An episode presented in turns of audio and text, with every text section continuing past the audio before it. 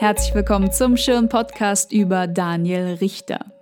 Hello, I love you. So heißt die Einzelausstellung in der Schönen Kunsthalle und sie läuft vom 9. Oktober bis zum 17. Januar 2016.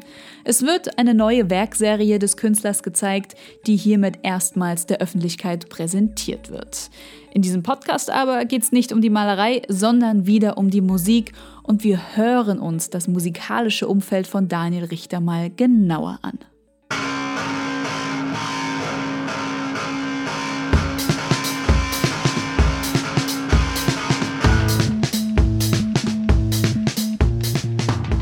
Zunächst ein paar Stichpunkte zu Daniel Richters Biografie. Geboren 1962 in Eutin in Schleswig-Holstein, Lehre als Lithograf, allerdings rausgeflogen und dann der Versuch, das Abitur nachzuholen, allerdings dort wieder in der 12. Klasse rausgeflogen. Kriegsdienst verweigert, 1980 nach Hamburg. In Hamburg schrieb er sich dann 1991 an der Hochschule für Bildende Künste ein. Allerdings, vorher musste sich das Taschengeld ein bisschen aufgebessert werden, und zwar mit bemalten T-Shirts, die verkauft wurden, und mit dem Gestalten von Plattencovern. Und hier wird's musikalisch spannend, denn diese Plattencover gingen dann an das Label Bubak. Und mit Bubak ist Daniel Richter bis heute ganz eng verbunden.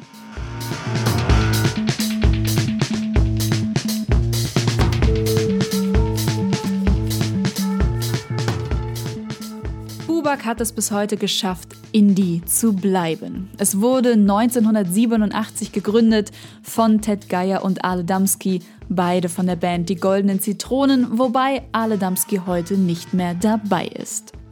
Und auch wenn es zunächst den Anschein machte, Bubak ist kein Punk-Label. Zwar waren die ersten Veröffentlichungen Punk, aber schon 1990 kam eine Free Jazz LP raus. Und dann, ab 1993, wurde der Hip-Hop ein ganz wichtiger Bestandteil von diesem Label. Der erste Sampler zum Thema Hip-Hop war Kill the Nation with a Groove und darauf erstmals zu hören Cora E oder aber die absoluten Beginner. Keine, keine drüben im Osten im Zentrum der Gewalt. Schizorechte Schweine beherrschen die Stadt. Doch noch keiner von ihnen wurde je gekrallt. Weil die Polizei angeblich zu in Erfahrung hat. Und besetzen linke Künstler mal ein Haus, dann sind sie sofort da und schreien alles raus. Denn die deutschen Polizisten, die beschützen die Faschisten. Und die wenigen, die nichts tun, haben die Angst im Nacken sitzen. Gewaltmonopol des Staates, Rücksicht auf Verluste wird dies einfach ausgenutzt. Und alles, was sie nicht mögen, wird ohne Skrupel weggeputzt. Nicht damit Kunst, die an Zügen fährt, wird geduldet. Nein, dadurch wird der Staat verschuldet. Doch wie viel wird an die Polizei verschwendet? Das ist so viel, dass ich Roche von einem Grad umwende. Herr Bundeskanzler, wussten Sie schon, Ihre Scheißpolizei ist eine Fehlinvestition. Sie fördern die dort drüben dänischen Minderheiten. Es hat keinen Zweck, dieses abzustreiten. In diesem Punkt fördere ich wirklich Anarchie. Denn mit der Polizei fühlt man sich wie in einer geschlossenen Telefonzelle mit Klaustrophobie. Wir wollen keine, keine, keine, keine. Wir wollen keine, keine, keine, keine. Wir wollen keine, keine, keine, keine. Wir wollen keine, keine, keine, keine. Wir wollen keine, keine, keine, keine. Wir wollen keine, keine, keine, keine. Wir wollen keine, keine, keine, keine. Die absoluten Beginner, als sie noch so richtig sozialkritisch waren. 1993 also der Song Keine. 1996 folgte dann das Debütalbum Flashnism, erschienen bei Bubak. Beim Label Bubak folgten dann Künstler wie Dynamite Deluxe, FSK, Jan Delay Solo, Jan Delay mit Disco Number One, 1000 Roboter, Deichkind, Jochen Distelmeier, Sammy Deluxe und mittlerweile auch der Schweizer Dagobert.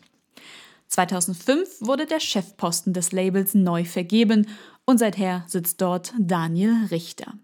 Somit haben wir die Verbindung Daniel Richter und Bubak, aber auch die Verbindung Daniel Richter und die Goldenen Zitronen. Denn nicht nur wurde das Label von zwei Mitgliedern der Goldenen Zitronen gegründet, sondern viele Plattencover dieser Band wurden von Daniel Richter gestaltet. Und auch diese Verbindung hält bis heute an.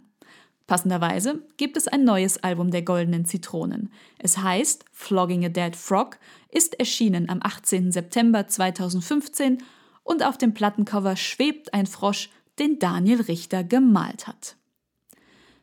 Aber wer sind eigentlich diese goldenen Zitronen? Eine erste Antwort bringt ein Zitat.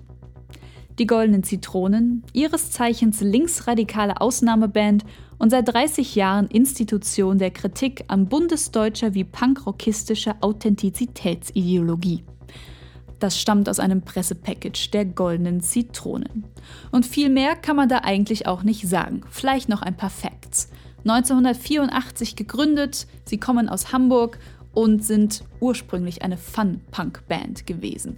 Allerdings hat sich ihr Stil definitiv weiterentwickelt. In den 90er Jahren kamen dann so Crossover-Experimente dazu, Punk und Hip-Hop wurden gemischt und seit den 2000er Jahren sind sie sehr elektronisch geworden. Die goldenen Zitronen gelten als Vorläufer der Hamburger Schule. Das sind dann später Tokotronik, Die Sterne oder Blumfeld. Erstmals Aufsehen erregten sie mit einer satirischen Bearbeitung des Songs Der Tag, an dem Conny Kramer starb, ursprünglich von Juliane Werding. Die Goldenen Zitronen dichteten das Ganze um und es entstand der Song Der Tag, an dem Thomas Anders starb.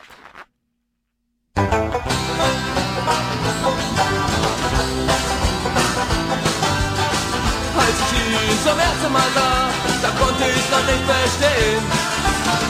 Da war mir, du musst ihm den Hals umdrehen.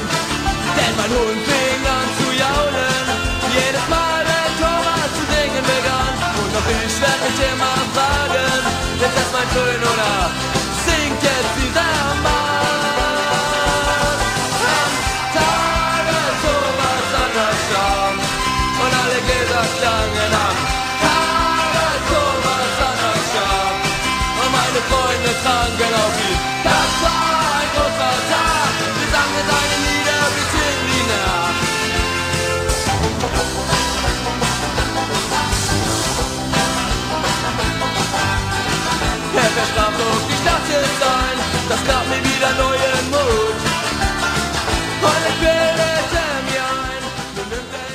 die Texte der Goldenen Zitronen sind sehr oft gesellschaftskritisch, aber immer gesegnet mit einer guten Portion Witz, Humor, Ironie oder wie eben gehört, Satire. Warum musste der gute Thomas anders herhalten?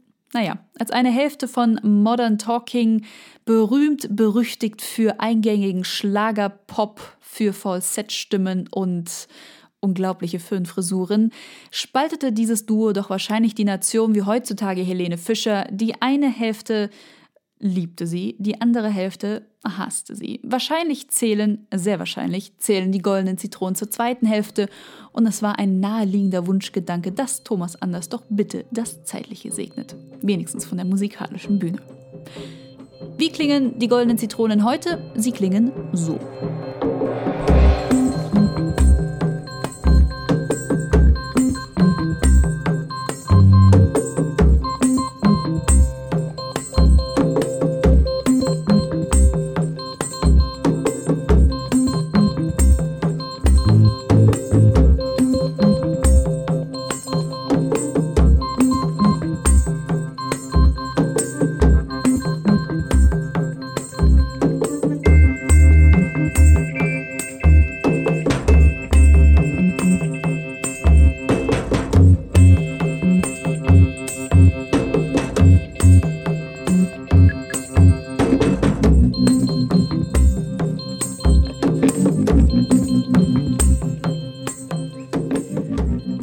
Gehört haben wir einen Ausschnitt aus dem Song mit dem wunderbaren Titel Der Flötist an den Toren der Dämmerung aus dem aktuellen Album der Goldenen Zitronen Flogging a Dead Frog.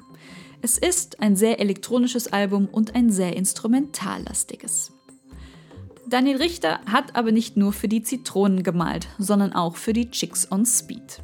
Es ist ein Künstlerkollektiv, das sich in München gegründet hat, aber multinational aufgestellt ist. Sie haben bereits sechs Alben veröffentlicht auf ihrem eigenen Label und sind für ihre Performances bekannt. Man konnte sie zum Beispiel 2009 in der Schön Kunsthalle erleben im Rahmen der Ausstellung The Making of Art. Es gibt also die direkte Verbindung. Richter malt für die Chicks on Speed. Es gibt aber noch eine weitere Verbindung, sozusagen eine durch die Hintertür. Das Kollektivmitglied Melissa Logan hat bereits in mehreren Stücken der Theaterregisseurin Angela Richter mitgespielt und andersherum war Angela Richter auf dem letzten Album der Chicks on Speed vertreten. Artstravaganza aus dem Jahr 2014. Richter und Richter? Der Zufall kann nicht so groß sein, natürlich ist Angela die Ehefrau von Daniel. Die Chicks und Speed hatten einen Charterfolg. 2001 zusammen mit Malaria und Barbara Morgenstern. Es ist ein Song, der mittlerweile Klassikerstatus erlangt hat. Es geht um kaltes und um klares Wasser. Kaltes, klares Wasser. Kaltes,